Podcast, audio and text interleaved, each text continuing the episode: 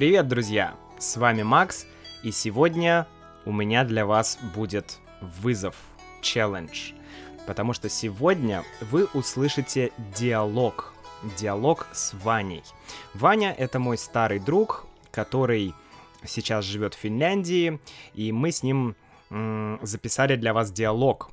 И этот диалог я решил разделить на две части. Сегодня вы услышите первую часть этого диалога, и, как я уже сказал, для многих из вас это может быть настоящий вызов, потому что Ваня говорит быстро, естественно, и, возможно, будет не так просто понять все, что он говорит.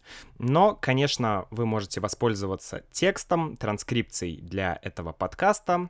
И, конечно, в мембершип-программе мы будем подробно разбирать новые слова, фразы, чтобы вы поняли все, ну или практически все, что было сказано в этом диалоге. В первой части нашего разговора мы с Ваней будем говорить про Украину. Там будут и другие темы, но мы будем говорить про Украину, про Крым, конкретно про Крым. Крым — это часть России или часть Украины? Что там вообще происходит? Давайте начнем. Привет, Ваня! Привет! У тебя как, ты скажи только по времени, там, не знаю, ну, например, там полчаса, у тебя час есть или в принципе? Совер... Я совершенно свободен сколько угодно поболтать.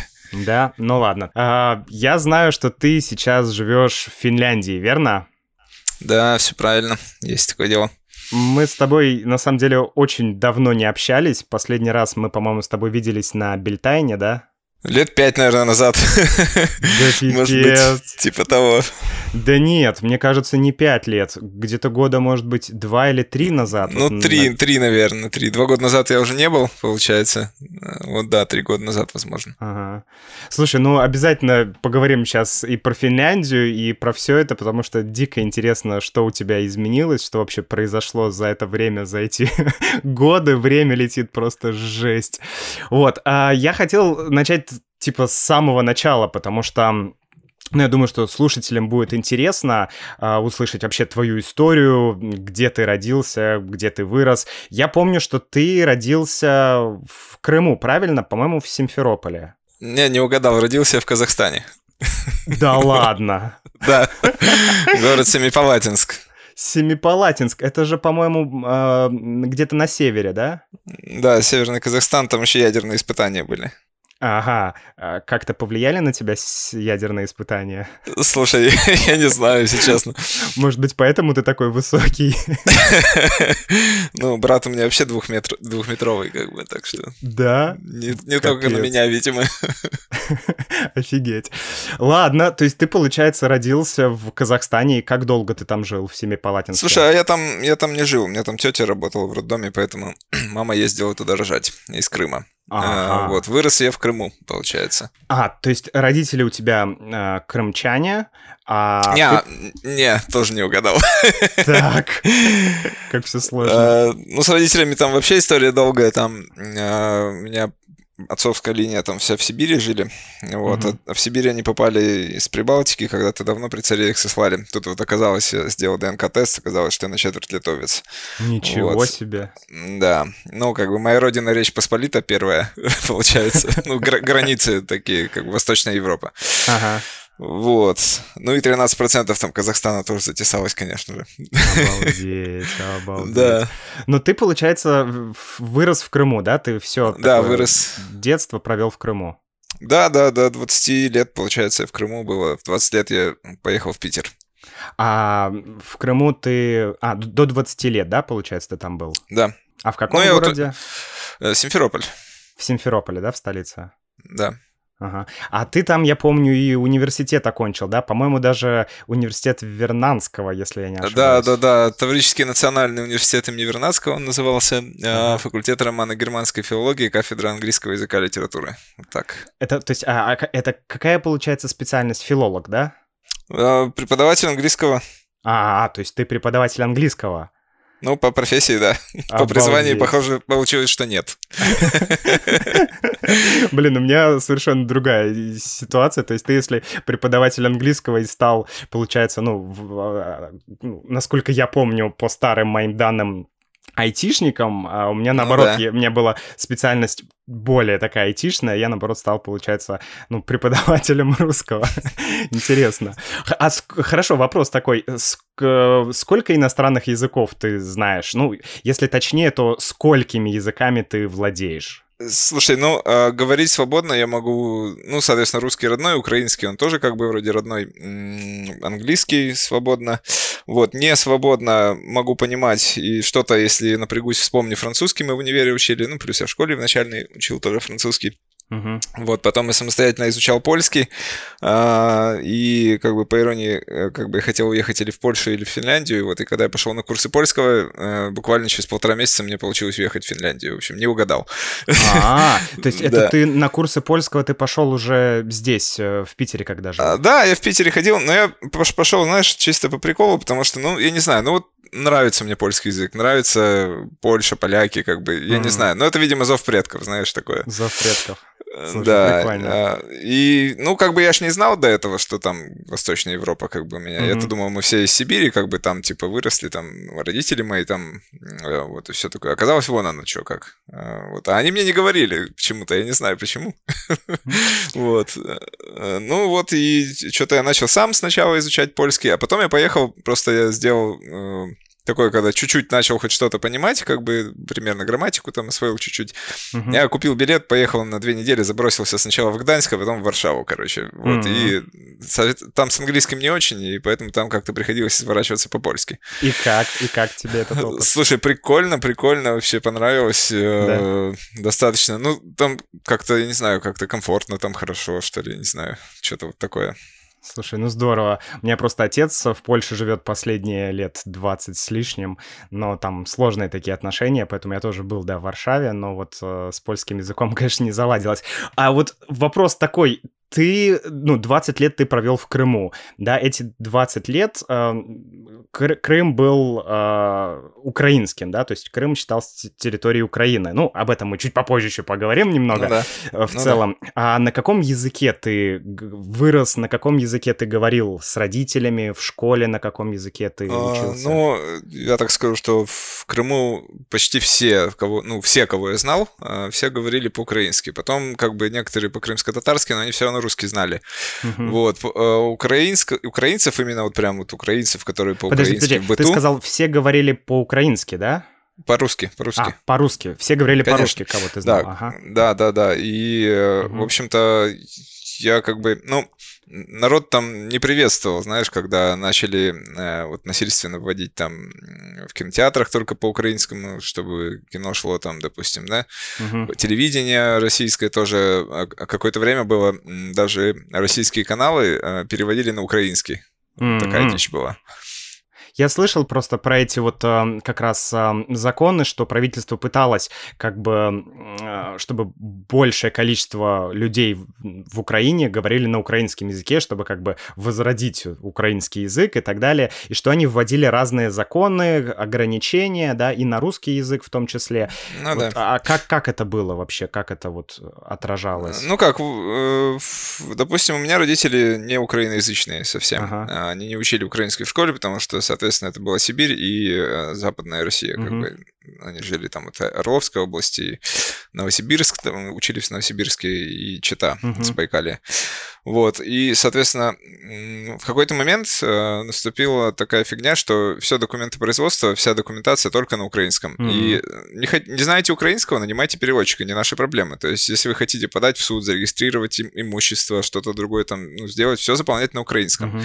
А, тогда, естественно, никакого, никакого Никакого электронного документа оборота не было. Это где-то, наверное, было середина двухтысячных. Вот. И, естественно, написал с ошибкой, а ну, ты, наверное, помнишь, какая бюрократия, бюрократия была до вот введения вот этих всех реформ электронных? Конечно, и так далее. Помню. Ну, когда ты заходишь в госучреждение, а там все такое засаленное, знаешь, ты как будто в восемьдесят девятый год попал. Да. На тебя еще наорали, а не там поставил запятую, у тебя документ не приняли, все бланки платные, как бы, и вот, и вот это нужно на украинском. Не там точку поставил, все, до свидания. Обалдеть. Ну, вот такие условия были. Ну, в общем, это, не знаю, это ненависть просто к населению, ненависть вообще. Все, все общество пропитано ненавистью. Но это было э, конкретно в Крыму или это в самой Украине тоже где-то присутствовало? С, слушай, ну Украина, естественно, она украизи, украиноязычная, Украина разная, это очень разная страна. Ага. Я как-то ехал на поезде с Санкт-Петербурга до Львова, и я смотрел в окно просто и смотрел, как меняется страна, когда ты едешь на поезде по ней. Угу. И получается, восточная Украина больше похожа на Россию, на Беларусь, угу. а западная Украина — это совершенно другое, это западный мир уже, это скорее Польша, Австро-Венгрия. Угу. Ну, с виду, так знаешь, не, не по уровню жизни, конечно, к сожалению. Угу. Понятно. Вот, поэтому это две страны. И э, по-хорошему надо учитывать мнение двух сторон. Всех людей. А, да. да, конечно. Ну, в Европе так и делается. Допустим, в Финляндии э, два государственных языка. Это финский и шведский. Угу. А, как ты думаешь, сколько шведов живет в Финляндии? А, процентов? Процентов пятнадцать. Два. Два? Да. Два процента шведов. Два, два процента шведов в западной части Финляндии и в городе Порво. И, и двух процентов уже достаточно, чтобы это был официальный язык э, в да. Финляндии. Сильно. Да, именно так. Слушай, ну а как русскоговорящие люди реагировали на эти законы? Может быть, друзья твои, родные, каких-то людей, которых ты знал? Слушай, ну как, как реагировали? Понятно, что... Не положительно. Не, это, это, это не нравилось, конечно, да, не нравилось. Да. И, знаешь, люди посматривали в сторону России всегда, что типа вот мамка-то нас бросила в девяносто первом, знаешь, такое. Это ты про, это ты про Крым, да, говоришь? Да, про Крым, про Крым. Угу. То есть уже тогда были тенденции м- к тому, чтобы вот ну, после девяносто первого, потому что, насколько я помню по истории, по-моему, как раз в девяносто первом и образовалась, да, сначала автономная республика Крым, которая должна была быть автономной, а потом... Э- Позже, насколько помню, девяносто пятый или девяносто шестой год, в Украине появился закон, который говорил, что нет, мы вашу автономию как бы сделаем поменьше. Слушай, вообще это всегда была вечная борьба э, Киева и Симферополя. То да. есть, э, да, у нас, получается, в девяносто первом году э, после отделения у нас был, было голосование за присоединение к России, mm-hmm. как бы, которое прошло, но его замяли, естественно. Ну, Украина не позволила. Это в каком году, прости? девяносто первый, насколько я помню. девяносто первый. Я могу ошибаться, может быть, девяносто третий, ага. не знаю. Но как бы я точно знаю, что у нас в девяносто первом году появился президент Крыма. Угу. Вот. В девяносто третьем избрался еще один президент Крыма. Если помнишь, такой был Мешков, Мешков. Юрий Мешков. Да-да-да. Угу. Да. Потом Лужков ему квартиру в Москве подарил, и они там, видимо, о чем-то договорились, и Мешков из Крыма уехал. Вот. Потом у нас был еще такой, по-моему, Леонид Грач, по-моему, у нас был такой... товарищ, ну, он из коммунистической партии был, но такой хозяйственный достаточно, и он сделал так, что мы все-таки налоги все в Киев не отдавали, а оставалась часть в Крыму. Ну, там, соответственно, пошла реконструкция центра города, там такие вот дела ага. хорошие. Я, кстати, вот. я в этом году просто зиму провел сам в Севастополе несколько месяцев, и вот интересно было пообщаться с людьми, и... Многие люди как раз говорили, э, ну, в чем была, так скажем, мотивация у людей присоединиться к России или получить автономию, да, э, именно Крыму, потому что... Ну, люди платили в Крыму налоги, туристы приезжали, то есть Крым, грубо говоря, зарабатывал достаточное количество денег, и большую часть этих денег он отдавал в Киев. Но из Киева обратно они не приходили, то есть получалось, что вот э, Крым деньги отдает, а в Крым деньги никто не, не отправляет, не инвестирует. Была какая-то... Ну, в принципе, э, с Москвой это, в принципе, сейчас так же, по-моему, насколько я знаю. Ну, честно, я сейчас не, не буду врать, uh-huh. как бы, просто я точно не знаю, потому что я не особо интересовался. Uh-huh. Вот, ну да, да, всегда деньги сначала в центр, потом в Крым. Но вот Леонид Грач, он, по-моему, сделал как раз, чтобы деньги оставались в Симферополе, не шли uh-huh. сразу в Киев. Uh-huh. Вот, а насчет отдыхающих, то отдыхающие это в основном были из Украины. Uh-huh. То есть российских отдыхающих, по крайней мере, вот у меня родители связаны с этим бизнесом, да, угу. и российских отдыхающих гораздо меньше сейчас стало, чем вот было украинцев. Ну и, конечно же, знаешь, еще такая штука обидная немножко, что Крым помнил Россию по Советскому Союзу, ну, соответственно, там уровень образования у людей другой был, угу. как бы люди были совершенно другие. А когда начала Россия к ним приходить, то люди поняли, что народ-то совсем другой стал, mm. и не в лучшую сторону. Mm-hmm. То есть э, такой вот, понимаешь. Именно культура туризма самого, да, наверное? Или, или культура людей? Культура, ку- культура, культура целой страны, mm-hmm. вот, к сожалению. То есть что... Потому что, знаешь, знаешь, вот еще одна ремарка такая, когда, ну, вот если сравнивать культуры, да, mm-hmm. я когда побывал в Эстонии, я как бы, ну, там русскоязычные тоже, соответственно, они эстонцы, да, но русскоязычные. Uh-huh. И я узнал вот ту страну, которая была, которую в детстве помнил. То есть вот там э, чисто все, вроде как очень по-советски, да, но очень опрятно, очень чисто. Uh-huh. Люди э, русскоговорящие, но приветливые, на тебя не гавкают, там, на тебя не смотрят косо, там, э, вот, они улыбаются, там, вот это, э, у них грамотная речь, uh-huh. хоть немножко с акцентом, да, но грамотная речь, все. Потому что, м-м, к сожалению, вот даже в Санкт-Петербурге этого уже не было. Было, когда я уезжал. То есть, когда mm-hmm. я приезжал в две тысячи шестом, это был другой Санкт-Петербург. Да? Да, я так скажу, что с каждым годом Россия очень сильно меняется. А что ты имеешь в виду меняется?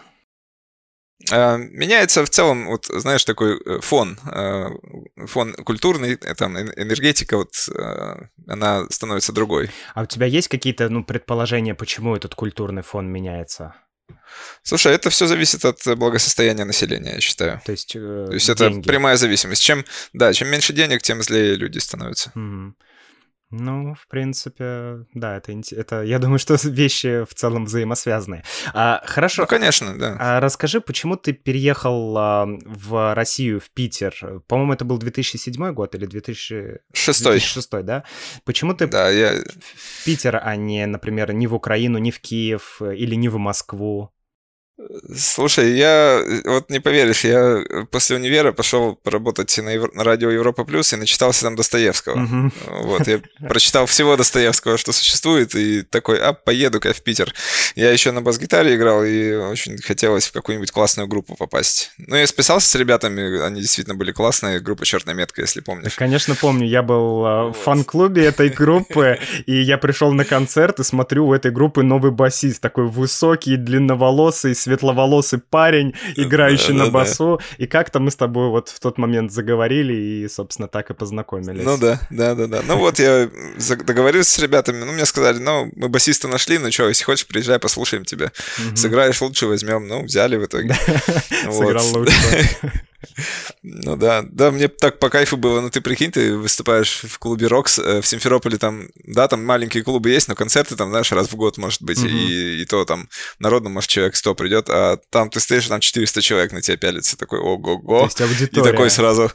Да, вообще классно. Ну, и, и музыканты играют круто, и звук крутой, все. Ну, поним... Сам понимаешь, что в Симферополе там э, одни компромиссы, то есть ни, ни стеков тебе ламповых, ничего там. То есть это все очень бедно, как бы очень так колхозно, угу. э, без всяких вот таких вот штук. А здесь вот, а здесь я впервые услышал, как должна звучать рок-группа прямо живьем, и как это должно, как это играть правильно там, чтобы...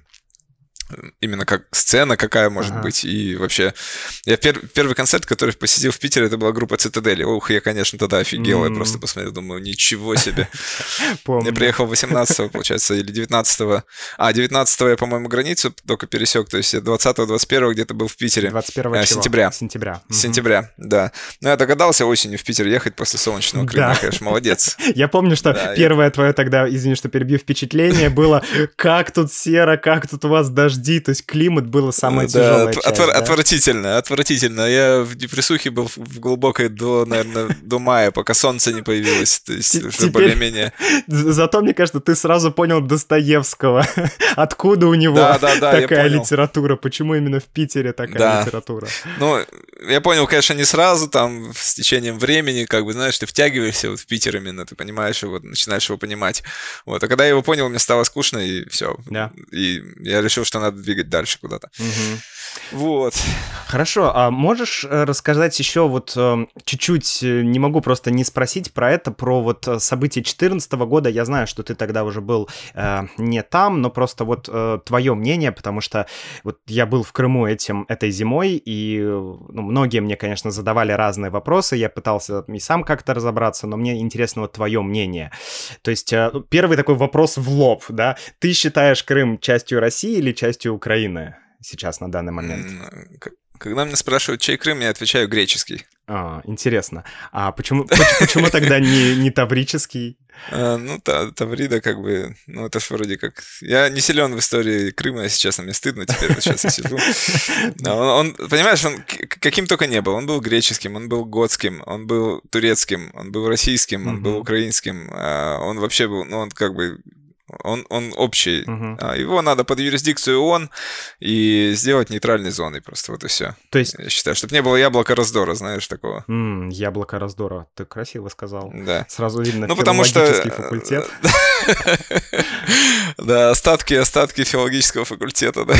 Я, я помню, ты однажды э, в разговоре, э, а, или где-то в социальной сети э, написал какой-то пост и упомянул там... Э, Ты написал там «питерский бомонд».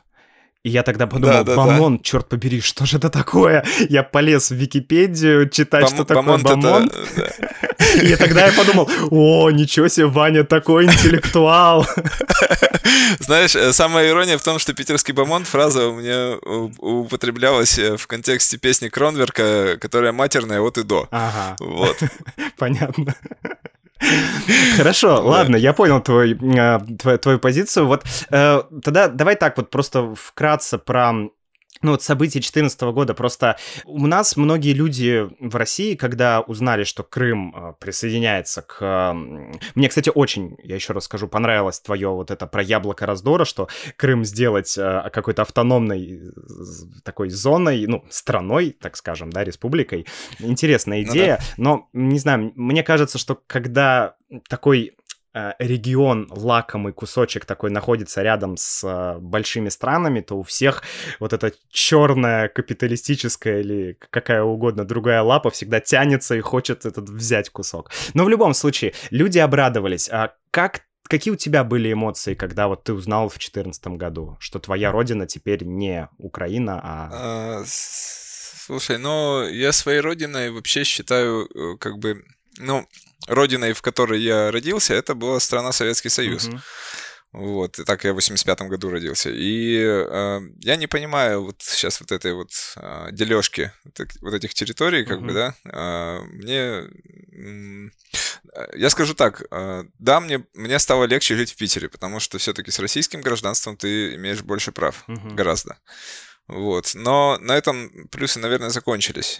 Бизнес у моих родителей просел, народ туда поехал, ну, такой, как бы, русский, uh-huh. русский дух, знаешь, такой, uh-huh. вот.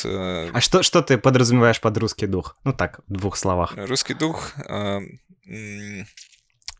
Наглость, обман, отсутствие образования. Вот, знаешь, у меня вся Россия, она почему-то, к сожалению, к большому моему сожалению, она ассоциируется только с обманом. Да. Обман, хитрости, да. Потому что у меня сейчас есть чем, с чем сравнить. Mm-hmm. Украина, кстати, тоже. Украина, она не сильно, как бы, она другая совершенно, но это все равно там присутствует. Но mm-hmm. они хотя бы борются с этим. Mm-hmm. Хотя бы пытаются хоть что-то. Вот. Я не скажу, что я, я не проукраинский, я не пророссийский. Mm-hmm. Я не хочу, как бы, ни тем, ни другим. Я не хочу ни с кем ругаться. Я очень мирный человек. И несмотря на то, что я живу в свободной Европе, я не хочу наговорить на статью. Mm-hmm. Что с той стороны, что с этой. Понятно. Поэтому я как бы вот эти движения я не поддерживаю, скажем угу. так. То есть, по крайней мере, это надо было делать не из-под тяжка и не вот таким вот, знаешь, способом, что типа, а мы сейчас тут по-быстрому, пока там это... Это ты про, про референдум, да, весенний? Да, да, да, да, да, про референдум. Но есть, есть, понимаешь, есть, это многогранная штука такая, потому что была угроза военного конфликта с Крымом конкретно, угу. когда с трибуны орали, мы вот вас вырежем там всех. Это, ты сам понимаешь, это, что это, людей напугали. Это кто, прости, ты, ты имел в виду? Ну, орали? Радикалы всякие радикально настроенные граждане. граждане Украины. А, граждане Украины кричали. Да, с, да. С эта история, кстати, не новая. У нас почему президент тогда появился? Потому что со Львова поезда поехали, так называемые поезда дружбы. Угу. Тогда, вот, в девяносто первом. И в две тысячи четырнадцатом тоже решили так же сделать. Угу. А что, что за поезда дружбы? Это что такое? Ну, это когда э, всякие хлопцы с ланцюгами, там, с цепями там, погружались в вагоны и ехали объяснять э, русскоязычному населению, как нужно любить родину. А, понятно. Ну, как бы насильно любим не будешь, знаешь, поговорка такая есть. Да, я понимаю, о чем. Вот, э, ладно, хорошо, как бы там, да... Э, ну, гайки закручивались языками, там все такое. Хотя я не понимаю, Украина европейский выбор вроде бы, но почему-то не разрешают двуязычие даже. Mm-hmm. То есть я бы сделал вообще четыре языка, даже, даже пять или шесть, потому что Украина — это многонациональное государство, там живут украинцы, там живут русские, там живут крымские татары, mm-hmm. там живут... Э, э, угорцы, господи, как по-русски-то будет? Как-как? Угорщина, угорцы. Не знаю, горцы... Не-не-не-не-не. Закарпатье... А, ну, Закарп... За Закар... Закар... После Закарпатья там... Боже мой. Венгры. Венгры, во. А, венгры. Венгры. Ага.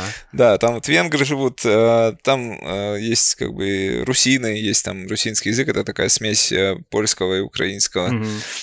Я был ну, во Львове. Звучит вот так вот. Я да. был просто во Львове, и да, меня тоже поразило вот и, и язык их, и на самом деле, вот ты говоришь вот как раз про культурный фон, вот культурный фон Львова меня как-то вот, ну... впечатлил. Я помню, как я общался там с людьми, и они все такие были вежливые, как-то вот хорошо так отвечали всегда. То есть это действительно другая Украина. Ну, мне показалось на то время вот Львов и вот это Закарпатье, Западная Украина и Восточная Украина, где я был, например, там Харьков или какие-то вот другие части. Да. Знаешь почему? Это близость западной цивилизации, потому что mm-hmm. и больше, как бы, я был впервые во Львове в две тысячи одиннадцатом году, и я очень удивился, как бы, что, боже мой, так это же очень крутой город, он красивый, но это польский город, я понимаю, построили поляки, mm-hmm. украинского там мало, но там очень культурно, там достаточно приветливые люди. И там, как бы... Ну, я говорил, естественно, по-украински, потому что там комфортнее uh-huh. мне лично, как бы, говорить по-украински. Я приехал к ним на землю, я говорю на их языке. Uh-huh. Это закономерно. Конечно. Это нормально.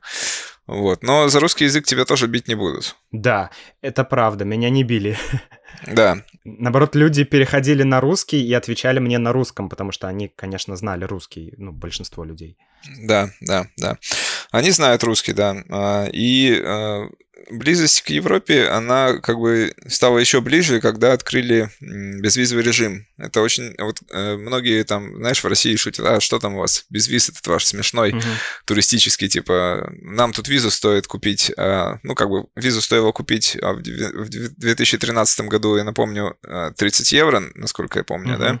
А, фишка в том, что сейчас виза тоже стоит тридцать евро. Угу. Насколько в рублях было тогда тридцать евро, и сколько стало сейчас? Ну да. Это, это раз. А, во-вторых, а, как бы меня достаточно просто... Ну, а, надо почувствовать вот этот вот а, вкус свободы, когда ты можешь взять паспорт и полететь, сесть на самолет и просто улететь в другую страну а, без всяких бюрократических... А, вот этих преград. Uh-huh. То есть тебе не нужно заказывать визу, тебе нужно, не нужно ее ждать. Ты просто свободный человек. Uh-huh. Ты взял паспорт, пошел в аэропорт и улетел. Но, с другой стороны, ты не можешь свободно так взять и полететь в другие страны, кроме вот Шенгена, ну, кроме Евро, Евросоюза. У Украины достаточно много безвизовых стран. В общем-то, украинский паспорт сильнее российского, насколько я знаю сейчас. А у тебя два паспорта до сих пор, и украинский, и российский? Ну, можно считать, что один, потому что с российским паспортом я могу только в непризнанной республике и в Россию ездить. Ага. Даже Беларусь не признает мой российский паспорт. Ага, понятно. То есть, но у тебя есть украинский паспорт тоже? Да, это мой, это мой основной паспорт, в общем-то, угу. я по нему везде езжу. Первое, что сделал, я, кстати, вот ездил получать украинский паспорт во Львов, угу. и первое, что я сделал со Львова, это не в Питер полетел, а просто посмотрел, куда есть ближайший дешевый самолет, угу. и улетел в Милан в итоге. В Милан? Да. Здорово. Просто там, ну, погулял в выходные, там, посмотрел. Это мой, мой был первый выезд в сознательном возрасте в Европу. Последний раз я был э, в девяносто пятом году в Чехии, в Словакии, mm. э, в Польше опять-таки. Ну, ну, мне было десять лет, понятное дело, что я ничего не помню, да и страна была другая совершенно. Конечно. Вот. Потом, потом вот начались вот мои путешествия. То есть я раз в квартал старался куда-то летать. Угу. Плюс я начал постоянно ездить в Финляндию, потому что я проходил здесь собеседование. Вот. По работе, Ну да? и просто как бы... Да, по работе я уже начал раскидывать резюме свое, искать, э, искать именно по своей профессии, как бы, ну и так, чтобы еще прокачаться. Так, а по своей профессии это ты вот сейчас в Финлян... Финляндии работаешь кем? Я помню, что в Питере ты работал с сисадмином, да? Да, в Питере. Ну, в Питере это было больше такое, знаешь, человек-многостаночник, uh-huh. когда у тебя и хелпдеск, и закупка оборудования. То есть ты, у тебя, у меня было свое ИП, uh-huh. несколько фирм, которые, с которыми я работал, вот, и я просто им как бы... Э- скажем так, оказывал техническую поддержку uh-huh. э, полностью. Ну, то есть, начиная от серверов, там, заканчивая там принтерами, там, всей вот этой фигней. Типа аутсорсинга что-то, да? Да-да-да, у меня был, как бы, я вот сам себе аутсорсинг был. Сам себе аутсорсинг. Да-да-да. Ну, то есть, я сначала поработал в аутсорсе на дядю, потом мне надоело, я просто свою фирму открыл, так как я очень хорошо работал всегда. Несколько клиентов изъявили желание работать дальше со мной, а не с той фирмой. Вот я помню, что в этот момент мы с тобой встретились на Бельтайне, ты как раз говорил, что вот у меня как раз сейчас кон- ну, компания своя, вот я, по-моему... Слушай, это был, это был значит, где-то тринадцатый год. Ё-моё. Слушай, а вот скажи еще один вопрос, вот и потом мы поговорим про Финляндию, потому что это очень интересно. Вот когда был референдум две тысячи четырнадцатого года, вот я просто знаю, что там девяносто с чем-то процентов населения, да, по результатам референдума, референдума проголосовали, люди проголосовали за присоединение к России. Ты думаешь, это реальная статистика, или здесь помогли вот эти вежливые люди, военные с России, которые приехали, чтобы поддерживать мир и порядок? Здесь, я думаю, помогла такая пыль в глаза, угу. потому что люди были очень вежливые, очень прямо с иголочки, то есть все было сделано так, чтобы показать, что Россия суперсовременная страна, суперсовременная, классная. Угу. Там, тогда действительно создавалось впечатление, что у России хорошие тренды, то есть там угу. экономика росла, благосостояние людей росло, то есть тринадцатый год он не был плохим, то есть я помню вот таких два скачка, это был восьмой Мой, наверное, год до грузинской войны, uh-huh. когда росло благосостояние, и потом тринадцатый. Вот. И действительно люди воспринимали Россию как человека, ну, как, как, ну как, не как человека, а как, ну, как защитника, uh-huh. что они защитят. Потому что со всех, со всех, знаешь, со всех утюгов пропаганда вещала и с российской стороны, и с украинской стороны. Uh-huh. Поэтому...